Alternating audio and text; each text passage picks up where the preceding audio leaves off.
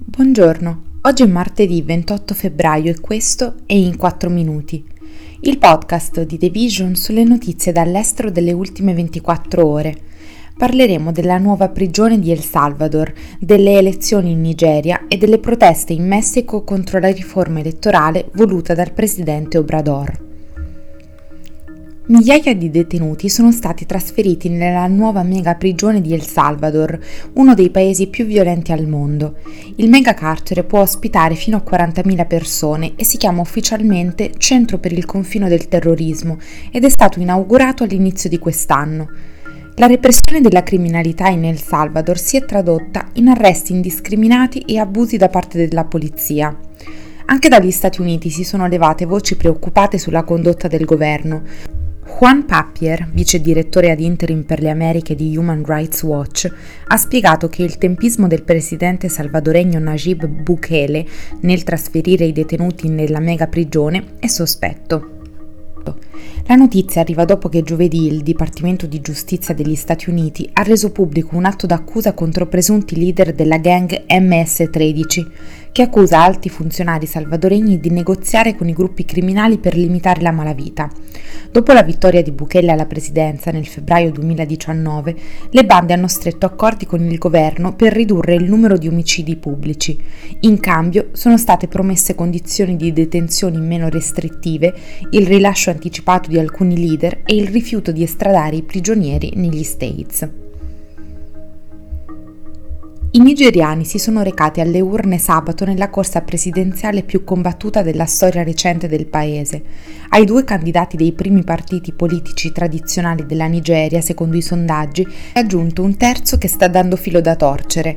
Peter Obi, che rappresenta il piccolo partito laburista, è in lizza per scalzare due dei politici più esperti.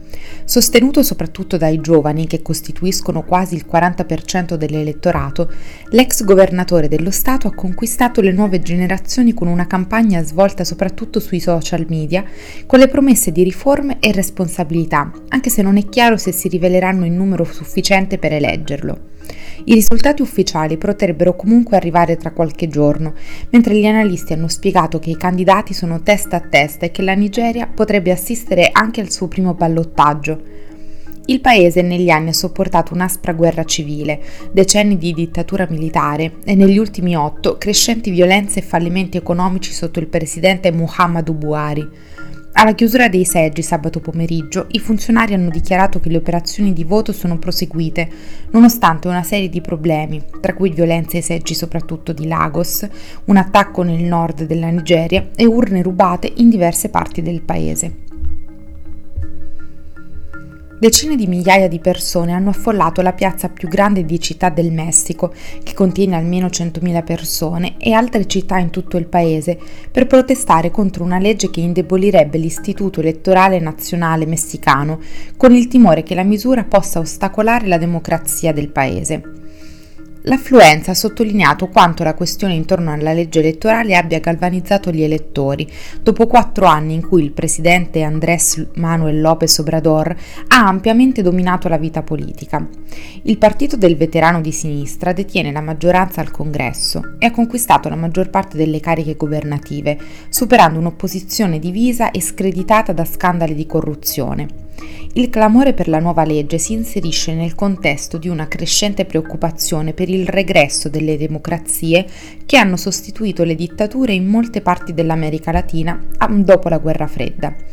Molti messicani considerano l'Istituto Elettorale Nazionale, o INE, che ha 33 anni, una delle istituzioni più importanti nella transizione del paese da sette decenni di regime monopartitico.